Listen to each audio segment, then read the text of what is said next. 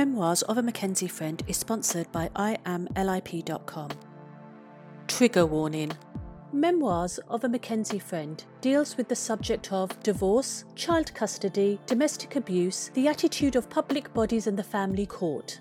Some people may find the content of this episode distressing. Some episodes contain explicit language.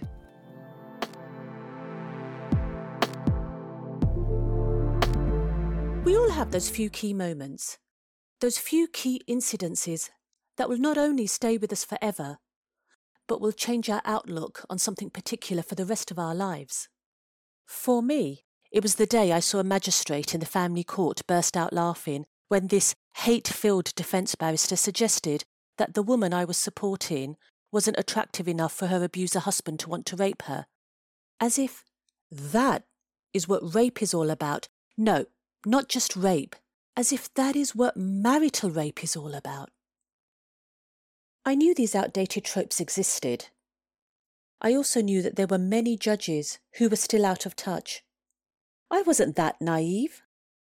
But to actually see it happen in front of me with my own eyes, was that really the reality of our family courts?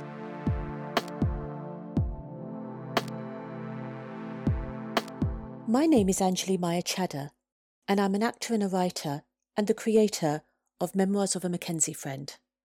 But before we get to episode 1, I wanted to do this introduction to let you know what the McKenzie Friend is all about and the thinking behind it and how it came about. Because when I'm not acting, I work extensively in training, in particular as a role player. What is role playing? Well, in a nutshell, it's character-based training in the workplace. For example, if police officers are on a training course learning how to interview victims of a serious crime with sensitivity and kindness, then I as a role player will be the victim in order for them to train against. And when I find myself in a workshop training professionals who deal with domestic abuse, and I give this example of the judge laughing, I'm always met with shock and horror, a plethora of, "That's disgusting, I can't believe it." But why can't you believe it? You work in this environment day in, day out. And what I've described about the judge laughing, it's nothing new. And it's nothing that hasn't been reported back by victims of domestic violence in the family courts again and again and again. So then I have to ask, why does someone who works in this environment day in, day out, still think that stuff like this doesn't happen, isn't happening, couldn't happen? Because that's what I used to think. I used to be a "but surely" person. But surely that doesn't happen. But surely a judge can't refuse to apply the law because their personal bias comes first. But surely judges are not allowed to dismiss police evidence simply because they're too busy flirting with the defence barrister.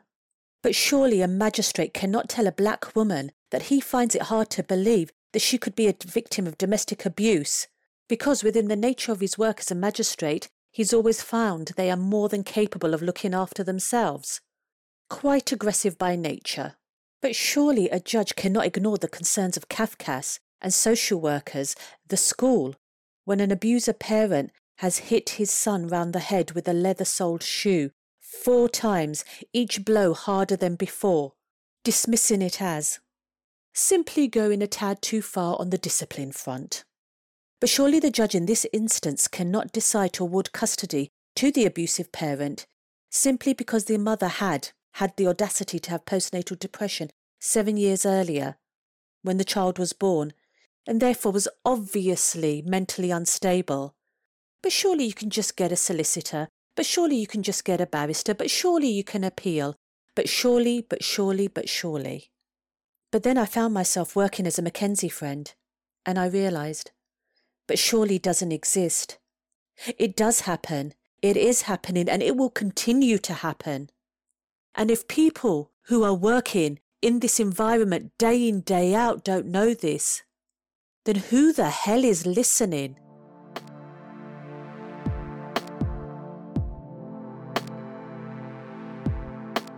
I'd like to take a few moments to explain what a McKenzie Friend is. When a person goes to court without legal representation, They are what is known as a litigant in person, or an LIP. And because they are on their own, they are, under certain circumstances, permitted to have a person sat with them. They are what's called a McKenzie friend. The McKenzie friend is not a replacement for legal representation. The McKenzie friend cannot give legal advice, nor can they speak on behalf of the litigant in person. They can just sit there and support. And how did I become a McKenzie friend?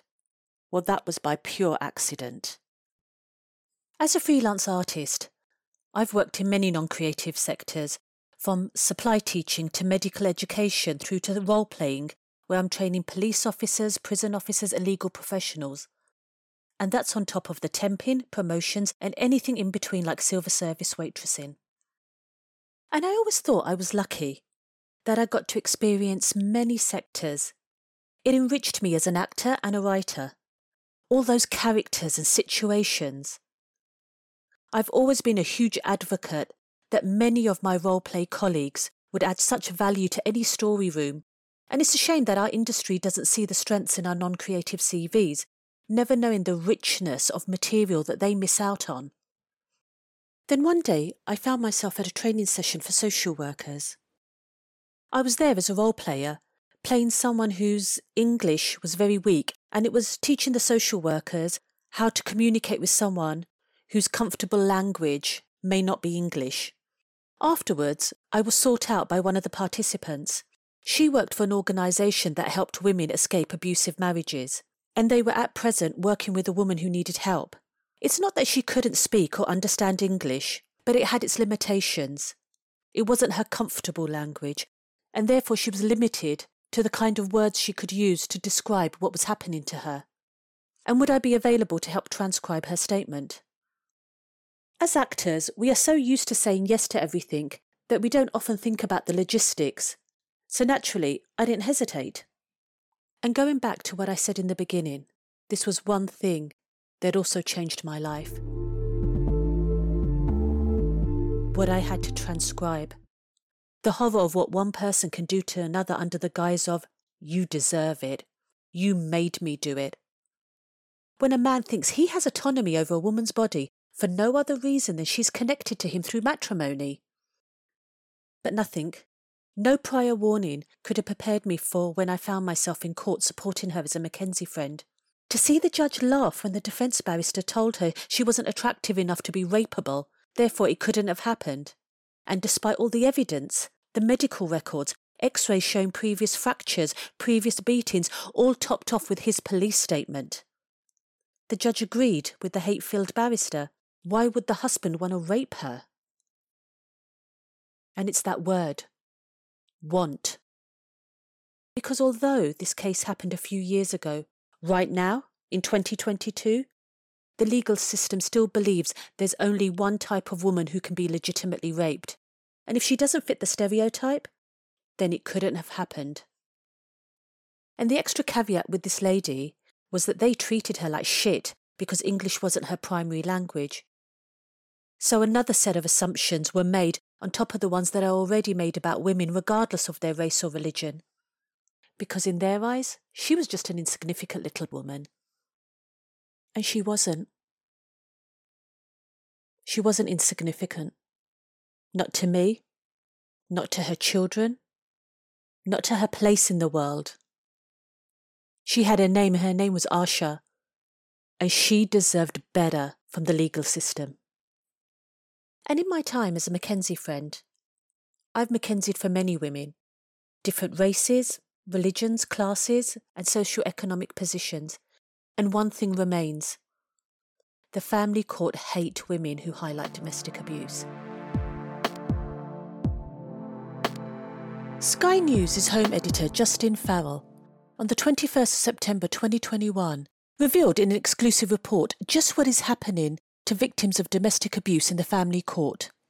He spoke to Nicole Jacobs, who is the Domestic Violence Commissioner for the UK, and she told Sky News that solicitors and barristers routinely told victims of domestic abuse not to mention their abuse in court in front of a judge, as judges didn't like it.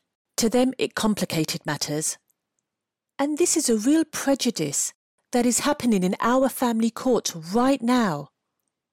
Surely that can't be right. Despite what I've spoken about so far, there are some great judges out there, and barristers and family law firms. There are some good ones as well. But it's the bad ones, the indifferent ones, the couldn't give a shit ones, only in it for the money ones, that eclipse what the great ones do and poison the reputation of an entire sector. I know of cases where judges have laughed, sniggered, guffawed, shouted at, humiliated, dismissed victims of domestic violence. I've seen barristers be allowed to do the same. And I've also seen judges and barristers team up like some sort of evil double act. And it doesn't matter how many times you see it, you hear it, you read about it. You never get used to it. I even saw a judge once call an abuser honourable because he admitted to what he did. Via a police statement, of course. He had beaten his wife so badly that they had to remove her womb due to internal bleeding. And by the time this got in front of the family courts, there was medical records, x-rays, scans that showed her injuries, x-rays and scans that showed historical injuries. Yet despite this evidence, the man denied it for ages while being interviewed with the police. She must have fallen. It must have been someone else. The bitch was stitching him up so she could turn the kids against him. And thanks to a brilliant detective not giving up, the abuser eventually admitted what he did. Now don't get me wrong, the police do not come off lightly in these podcasts, but where they have been good, they also need to be praised. So this detective got this man to admit what he had done. But even so, the admittance was full of victim blaming. She made him do it. It was her fault. She wound him up. And this statement and other evidence were all in front of the judge, and she still felt the need to call him honourable. Because in her eyes, he had done the decent thing by admitting what he had done, therefore saving his wife the trauma of going to court. How low is the bar set for some people? You'll find I use the word she a lot. You see, the stereotype of judges and magistrates being older white upper-class men who are part of the old boys network, out of touch. Well, in the family court, that's only partially true. When it comes to bad behaviour in the family courts of judges and magistrates, whether male, female, young, old, new, years of experience, it makes no difference. It's a whole orchard and not one bad apple, a polluted and toxic environment for abusers to thrive. And what I found was, where the bad male judges didn't give a shit, they would quite happily downgrade attempted murder to a bit of marital disagreement. It was the female judges, magistrates in particular, that possessed an air of cruelty that surpassed any form of human understanding. And making an educated guess, the male judges behaved like that because they felt entitled to, where the female judges, it was almost like they were going out of their way to prove they had what it took to run with the big boys, and if they over-egged the pudding in the process, so be it. And in Marianne's case, the lady that needed to have her womb removed, the magistrate decided, on her own whim, off her own back, that she was going to reassign and downgrade the severity of this case. And you know why? For no other reason than in her eyes, Marianne had been stupid enough to get herself pregnant while still in her late teens. It wasn't that bad because she already had 2 children and, in a way, would stop her having any more. And I saw the barrister giggle under his breath. And something just exploded inside of me. And I know it's not about me, not at all. I looked at the judge, and it was then that I realised. These were the stories I was born to tell. Or the hill I was meant to die on, either or. You see, it's been made very clear to me that if I identify any real-life case, I could end up in jail for contempt of court. But, as my dad used to say, no one changed the world by staying quiet. You see, that's the thing about the family court. All cases and hearings have reporting restrictions. There is no transparency, and people are stopped from speaking about their experiences. So when people say, but why don't we know about this? It's because you're not allowed to know. And that's how the system thrives. and many, after the abuse they've suffered, are too petrified to speak out in case it opens up a can of worms. And it's not that media outlets won't touch these cases. They can't. If they could report on them, they would. In fact, there are some fabulous articles already out there which highlight what happens to people in the family court. Now mix those restrictions with a system with no accountability and a high level of patriarchy at its heart. Of course, a corrupted and bastardized family court is what you're going to end up with. And that's where Celina was born. A fictional creation, a McKenzie friend who had been there herself. And as long as she was fictional, and there was no real persons or cases identified, and everything I talked about was adapted or based on real-life events, I'd be able to do what I set out to do, blow the lid on what is happening in the family court. It was important that the character I created wasn't a saviour. Many McKenzie friends are family court survivors themselves, having been there. And these women, they are brave enough because despite the severe levels of trauma and PTSD, they go back to the scene of their crime again and again and again in order to hold the hands of those that come after. Because while judges and magistrates are hell-bent on creating a hostile environment for abuse victims, who else is there to hold the hands of these women? And before we go, I just want to add this one little verbal footnote. Memoirs of a McKenzie Friend focuses on what happens in the family court, not the criminal. And when there's abuse involved pre- and post-separation, and one party finds themselves unable to obtain legal help, and whilst the other side has been allowed to maintain full control of the family assets, and has therefore a whole legal team, hardly a fair fight. It's a very specific problem that's all too common, yet our judiciary seem to be clueless about its occurrence. And although this series will focus on female victims of male partner violence, that does not mean that I am suggesting that men cannot be victims and women cannot be perpetrators. There are many types of domestic abuse where anyone can be a perpetrator or victim, be it man, woman or child. And in many relationships from cohabiting, marriage, through to multi-generational households. Putting each strand into one big conversational pot makes effective advocating for each type of victim hard. Each one has its own challenges and deserves to be understood by looking at the different attitudes towards different victims, such as female victims of male violence tend to report that their credibility was questioned before anything else.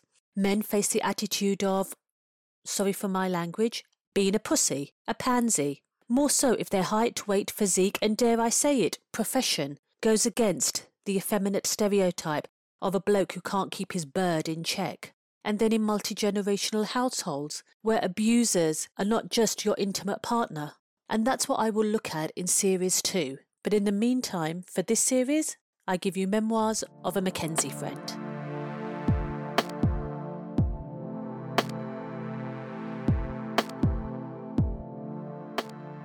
Memoirs of a McKenzie Friend is sponsored by IAMLIP.com.